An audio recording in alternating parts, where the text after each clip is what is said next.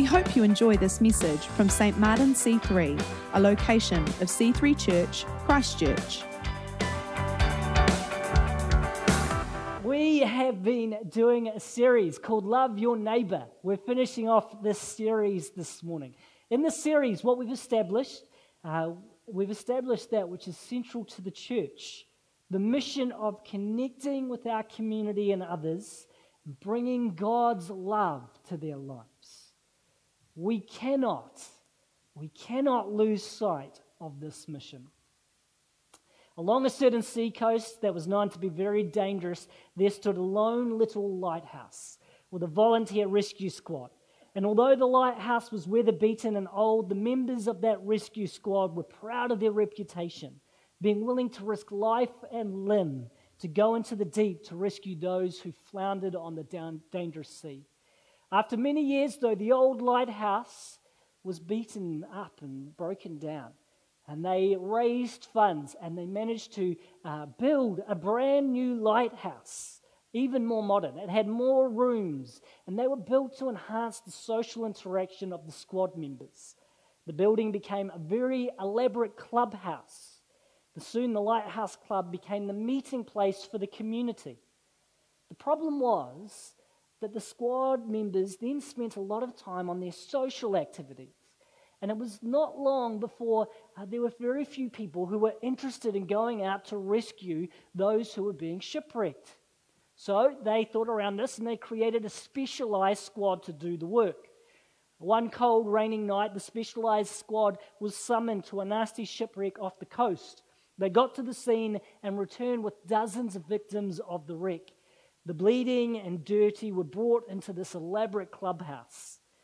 Some were black, brown, yellow, and many didn't seem to care very much about the elaborate setting to which they had been brought. This created a conflict. Those who enjoyed the social activities felt the rescue efforts were really just getting in the way of the social activities. And what happened in the end was the rescue squad was forced to start a new lighthouse separate from the original one. And this story is an example of how easily an organization can lose sight of its mission. As a church, we are a worshiping community. We disciple those who follow after Jesus, and together we have the mission to reach out beyond ourselves to those who do not yet know Jesus. And that is why we're doing this series, Love Your Neighbor. This series has been reminding us of who God calls us to be as St. Martin C3, as Christians. We began by saying that all of our mission efforts need to have prayer at the center. Then we looked at how we can build good relationships with people in our lives. And then after that, we had three messages on loving our neighbor through our deeds, through words, and through miraculous signs. Today, I want to wrap it all up by looking at why we love others and then I want to move us towards action. So even if you've not been part of this series, may this be an encouragement to you. Even if you're not a Christian, why? Why do Christians love? Is it, is it just something that they, it's on their to do list they have to do? And then how can we step out and do it? So we're going to read a scripture and we're going to explore it together. So turn in your Bibles with me if you've got them. It's going to come up on the screen behind me, but have a look in your own Bible. Luke chapter 10 is where we are going today. We're going to start in verse number one. And here's some context before we begin. Jesus is about to begin his long journey to Jerusalem. This is the journey that will end in his crucifixion. He knows he has one more chance to bring the gospel of uh, the, the kingdom to the people around. And so, what he does is he gathers together some of his followers and he sends them out to prepare the way for him before he goes. So we start in Luke chapter 10, verse 1.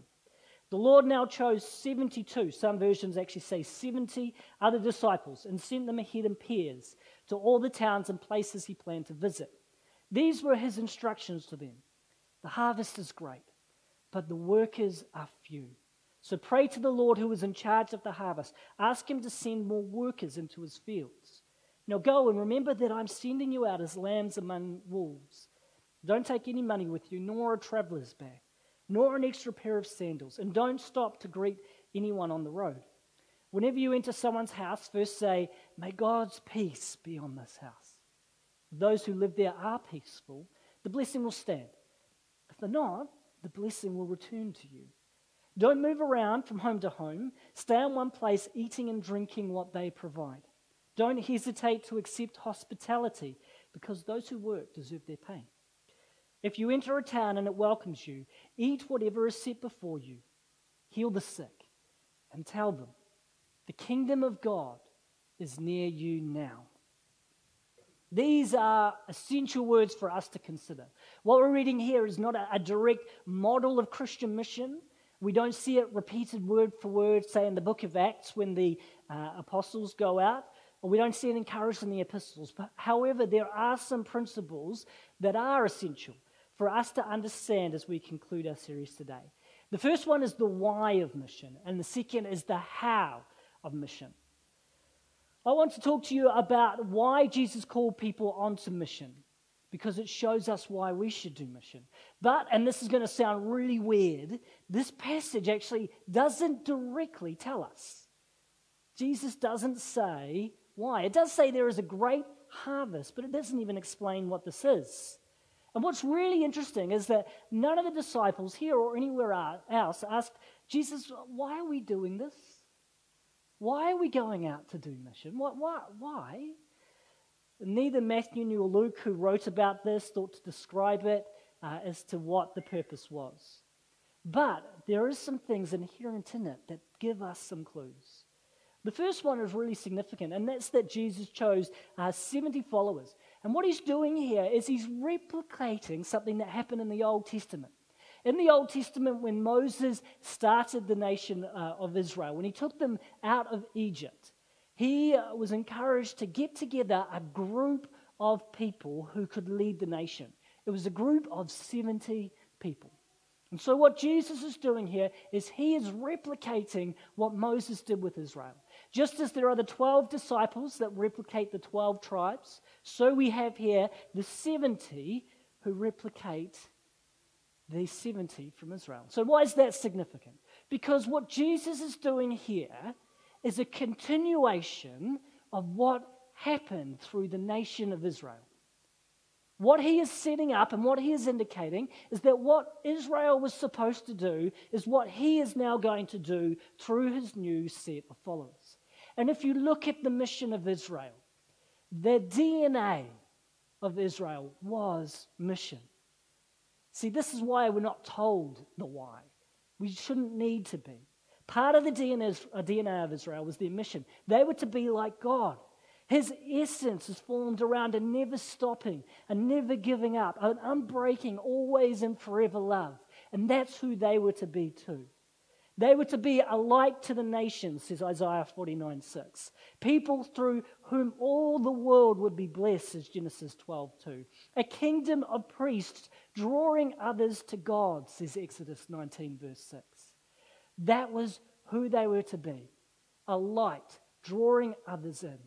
And it's who uh, God wanted his people to be those who would love and would go outside themselves to bring God's goodness to the world.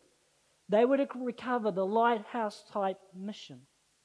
These disciples uh, were to go, and it was to be as natural to them as a soldier fighting in a war. It's what they were purposed to do, it's who they were purposed to be. That's true for Israel. It's true for those disciples, and it's true for the, us as Christians. If you are a child of God, then you have been adopted into His family with His values, made in His image. You share His DNA. And just as His DNA was to send Christ, so it is that we go to the world. Mission is part of the DNA of what it means to be the people of God. Jesus commanded it, and the church has embodied it. Uh, Fraser, if you go back to that message a few weeks ago, Fraser showed us so well that through history, this is what the church has done.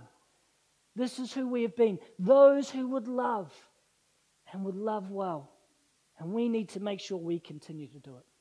William Temple once said these words, worthy of a discussion The church is the only institution that exists primarily for the benefit of those who are not its members.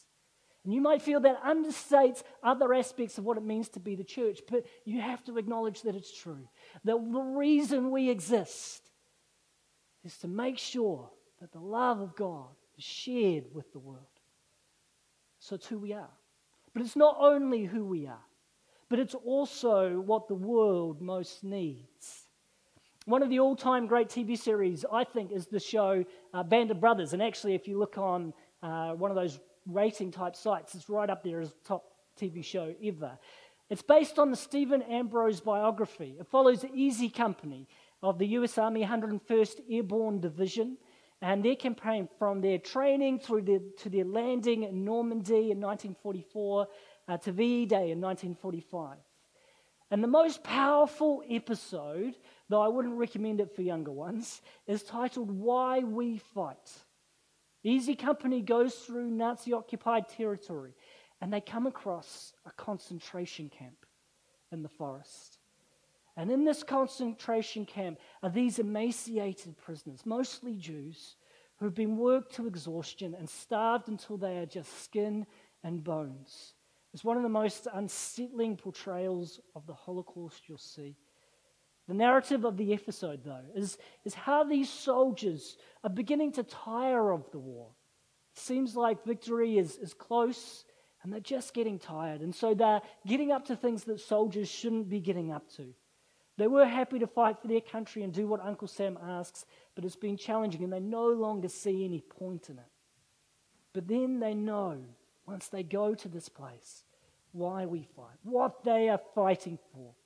And they determined that they would give everything, everything to see these people find freedom. I remember watching that episode and being moved and shocked by the destruction. This was just a small picture of it, of what happened in the Holocaust. But I was also inspired as I watched it to refocus myself on the mission of reaching people for Jesus. See, sin is a thief and a liar. And its pathways always lead to our emaciation, our death, our destruction. Even if we can't see uh, what's going on. This is what the world is like without Jesus. We need to do whatever it takes to help people take hold of the freedom which, which Christ has won for them. The reason that we share with people, the reason that we pray with them and give our time and effort is because we love them. Word, sign, and deed happen because we want to see people changed. They need the hope that only Jesus can bring. And if we ever lose sight of why we reach out to others. I think we need to remember that. And the easiest way I can think to remember that is to remember what Jesus has done for me. Let me ask you this morning what has Jesus done for you? How has he changed you? What has he transformed inside of you? The Bible says that we love because he first loved us. In other words, I think the degree to which we know the love of God is the level to which we will be motivated to share His love with others. Do we know His love deep in our hearts? And if we truly do, then we will be moved to action. What has Jesus done for you? Re engaging with God's love for you will give you the motivation and strength that you need to reach out to others the purpose you have, the freedom you have, is the freedom that others can have too. Our purpose then is to reach others with the love of Jesus because that is who we are. And because that is what changes the world. And that is what He's done for us. That's why we love. So let's go back to the scripture now. And let's have a look at some principles of how we can bring that change to others. And what I want to do as we look at the scripture is sum up some of the things that we have been covering in this series and look at five quick principles from Jesus' teaching and his encouragement with his disciples. So, verse 2, Luke 10, verse 2. These were his instructions to them The harvest is great, but the workers are few. So pray to the Lord who is in charge of the harvest. Ask him to send more workers into his field. God, says Jesus, is in charge of the harvest. So go to him with your mission needs. Jesus saw the need for more people, and he knew only God could provide that. And the, so he encouraged his disciples to pray. And there are other things that we can pray for as we go. As you begin to speak and share about the work that God has done in your life, pray for people on the other side of the conversation. Ask God to give you the right words and to give others receptive hearts. Pray for people to come into your life. Pray for them before you encounter them. Pray for them as you are encountering them. Just as you're talking with someone and going, hey, this is someone I need to love, have this little dialogue that goes on in your heart that says, God, please help me now. Give me the words. Give me the, the actions. Help me to genuinely and truly show your love. Pray for them after you encounter them. That what has happened in that moment would continue. We need to pray. Number two, we need to focus on needs. Luke 10, verse 5 says, Whenever you enter someone's home, first say, May God's peace be on this house. And so we come, we come as a church with a blessing upon people. And unfortunately, churches too often are known as those who come with a little bit of a stick. Oh, I'm going to tell you the way that you should be living. I'm going to tell you what's wrong with you. But the Bible says that we come first by saying, May God's peace be on this house. What if that was your prayer as you came to someone? God, help me bring peace to this person. And when they heard peace, they heard more than just uh, sort of calmness that we think about when we think of peace. They would have thought of the very Jewish idea of shalom. Shalom is the idea of the kind of peace that comes when all the world is as it should be, when everything is right with the world. Inherent in this blessing is to discover what's not right in the world and bring peace to that thing. That's why we need to focus on the needs of others. A big question we should be asking when we meet somebody is what do they most need that I can bring to them? We have to do more than trust our techniques. We can't put on programs because we think they're a good idea. That would be like giving someone a pre rehearsed gospel presentation when they tell you they have coronavirus. They have a need that we can meet. Instead, we look to help them with the need that is in front of us. Then, when the moment comes, we can use that gospel presentation as a, as a base to a conversation about spiritual matters. But first, we need to be very good at discovering what actually is going on for them and what they really, really need. So we pray, we focus on needs, and then we realize that their response is their responsibility. Verse 6 If those who live there are peaceful, the blessing will stand. If they're not, the blessing will return to you. It is up to us to put ourselves out there and to love others. But the rest is up to God. It's not up to us how people respond. And it's up to them to choose how they're going to respond. Love is generous, but it is rarely forceful. To give yourself for others, even when they might reject you, is a sacrifice, but that is what we are called to do. The Old Testament scholar Bruce Waltke puts all the teaching of the righteous which is a major theme of the book of Proverbs, into a concise and practical principle. He says the righteous are willing to disadvantage themselves to advantage the community. The wicked are willing to disadvantage the community to advantage themselves. The righteous are willing to disadvantage themselves to advantage the community. The wicked are willing to disadvantage the community to advantage themselves. We need to be willing to sacrifice and to put ourselves out there, even to uh, be, be looked down on, to be disadvantaged for the good of other people. That's what love does. But it doesn't mean we will always see results. The results are going to be up to that person. The blessing goes out and they want to receive it, they're a peaceful person, then they'll receive it. But if they're not, then it will return to you. You've done what you need to do. We leave that part between the person and God. Number four, we need to build relationships. Luke 10, verse 7. Don't move around from home to home. Stay in one place, eating and drinking what they provide. Don't hesitate to accept hospitality because those who work deserve their pay. Jesus encouraged his disciples to engage in more than surface level relationships. There is a, a value in presencing ourselves with a group of people. Uh, I've lived um, in the same house for about six or seven years. And through that time, we've had many neighbors come and go.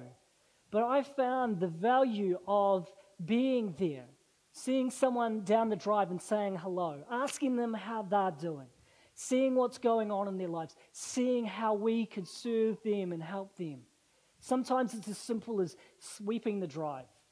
Uh, sometimes it's a, a matter of helping in practical ways. Oftentimes it's just a friendly conversation that people most need. But this time has gone on and we've had conversations. The more I've been there, the more I've been able to share about Jesus and to talk about spiritual things. Now, I know that there's a problem with comparing our evangelism with the freeing of Jews and Band of Brothers. And the problem is this the problem is that many people don't know that they're living in a concentration camp. They don't know that they're dying inside without the love of Jesus. My first car was a, a drab, grey, rusty 1984 Honda Accord. It had this amazing water feature uh, it had a sunroof in it, which I thought was so cool, but who, why would you need a sunroof? What's that even for? Cars these days don't have them because it's weird. But it had this electric sunroof. I could push it and the thing would come back. The problem with it was somewhere around that sunroof there was a leak. And so every time it rained, the water would come in around the sunroof and it would gather in the ceiling section. And then I would drive and I would put my foot on the brake, and the water, which was all sitting in the ceiling at the back, would come forward and just splash all over the front of the car. So, my first date with Joanna was really interesting. Hey, let's go out for a date. Jump in the car, move forward, and the water splashed all over her. My first day of work at my uh, sort of my first uh, church work position, moved forward, water came all over me. And I was already running late. And so I was drenched, um, particularly over top of my jeans. And so I just went into the office with wet jeans and just thought, this looks really bad. It looks like I was really nervous on my first day of work. But nobody said anything, so I think it was okay. Um, and somehow Joanna still married me. So it all turned out all right in the end. But after several years, I decided to get a new car. I brought a shiny white Nissan Cefiro. I mean, this thing was so bright. I'd drive along the road and the sun would reflect off it, and children would be blinded and walk into fence posts. Uh, but it was a transformation. It was so different. It went from this old thing that probably, if I crashed, would have killed me. Um, this old car that was so rusty and difficult and would struggle to start through to something that was so smooth and so easy. And that is what God offers for those who follow after Him. Maybe it's better than a Nissan Cefiro. Maybe there's a, you've got your own version of that somewhere there.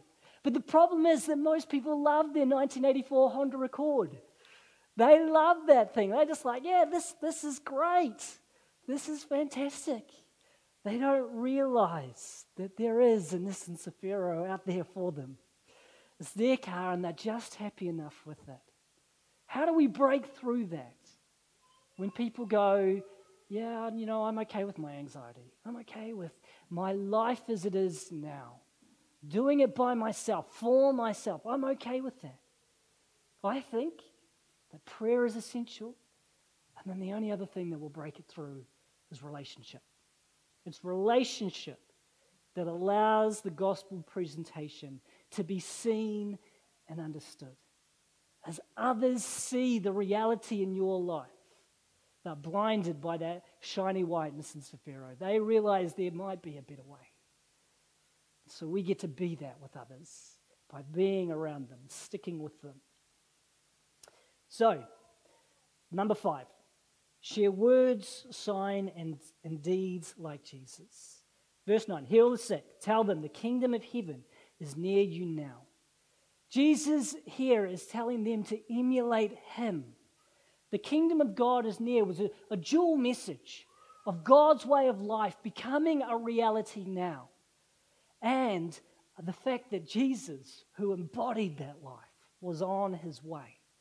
When we love others, we must talk about Jesus. We must show love like Jesus. We pray with the faith and the power of Jesus, sharing with words, miraculous signs, and deeds. Jesus' kingdom was about sharing love and bringing justice to the needy. And there's a lot of great talk at the moment about justice, important talk, racial inequality, gender bias, and the mistreatment of the vulnerable. They're real. And Christians, I believe, should be at the front line, standing up and making a difference. But with one note here we cannot do justice without Jesus. We cannot do justice without Jesus. I have a friend who cared about justice. They longed to see no one repressed or limited in life. And they saw some ways the Bible's encouraged this.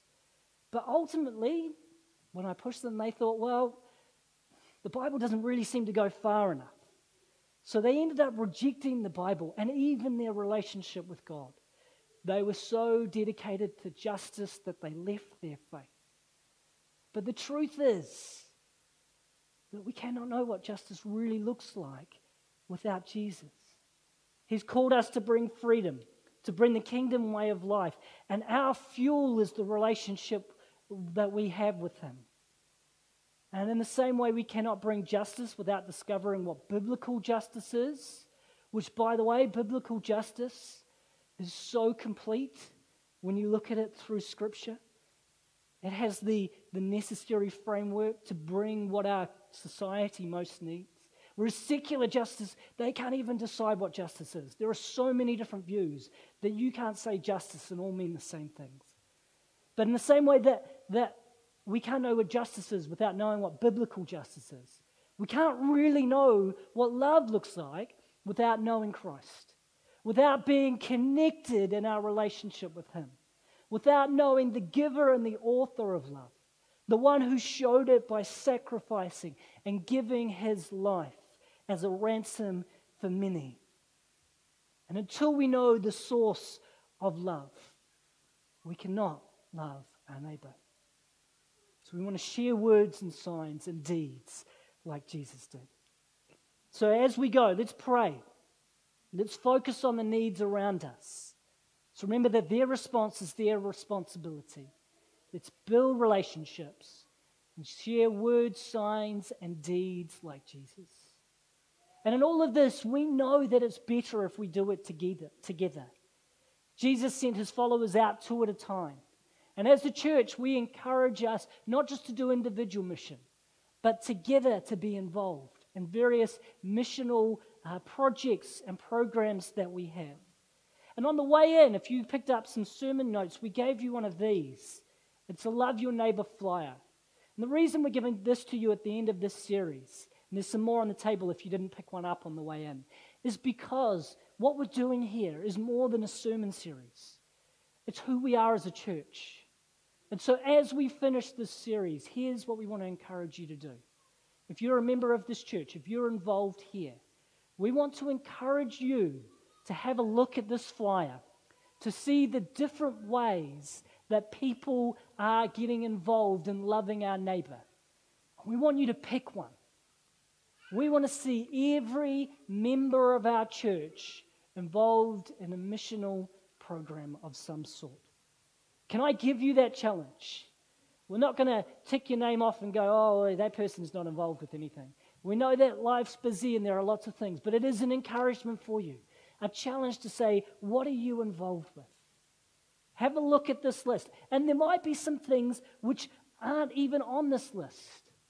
Here at St. Martin's C3, we don't have a formula for outreach. Instead, we listen to the needs of our community and remain open to God, leading us in love. That's why we do our preschoolers program, Total Rock, because we see the need for young mums to have support in that really tricky time, or dads or, or caregivers. That's why we do our seniors group. That is why we want people to commit to being involved with 0800 Hungry, delivering parcels, food parcels to the needy around our community. Because they are groups of vulnerable people that we can bless. But we do recognize that there will be other things that we can do that we haven't even thought of yet. And so we want to ask for your help. Can you give us feedback?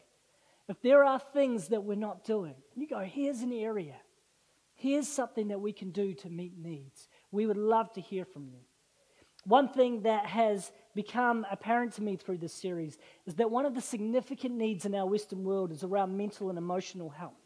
Anxiety, grief, depression, loneliness are massive problems in our world. And I wonder, just to see thought, what if we could do something? I don't know what that looks like. I'm not sure what that means yet.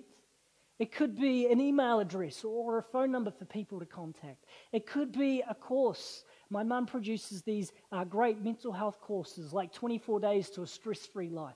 It could be running something like that over a four week period. But there are opportunities for us to do mission, to see this community come to know Jesus. Now, I know you'll probably go to lunch and forget most of what I've said this morning. Uh, you might remember Band of Brothers, The Lighthouse, and my 1984 Honda Accord, but the rest can sometimes get a bit lost. So I just want to leave you with this one question What can you do to get involved in the mission of this church? And then, once you've figured that out, if you want to be involved in a program or you want to know more information about a program, we have an email address that we've set up for you to contact us on. It's going to come up on the screen behind me. It's love your neighbor at c3chch.org. Love your neighbor at c3chch.org. You can email us and say, Tell me more about 0800 Hungry. Tell me more about uh, uh, Total Rock. Tell me more about how I can get involved with these things. So, find something to do with others in the church. But also identify people in your own life who most need the love of Jesus. Identify their needs and find a gospel solution word, sign, and deed. And then love them. Love on people. Bless them. And pray and pray and pray. Can we do it? Yes, we can. Bob the Builder told me that line. We can do it as a church. We can love others. We can do it. Thanks for listening to this week's message. To learn more about our church, visit c3chch.org.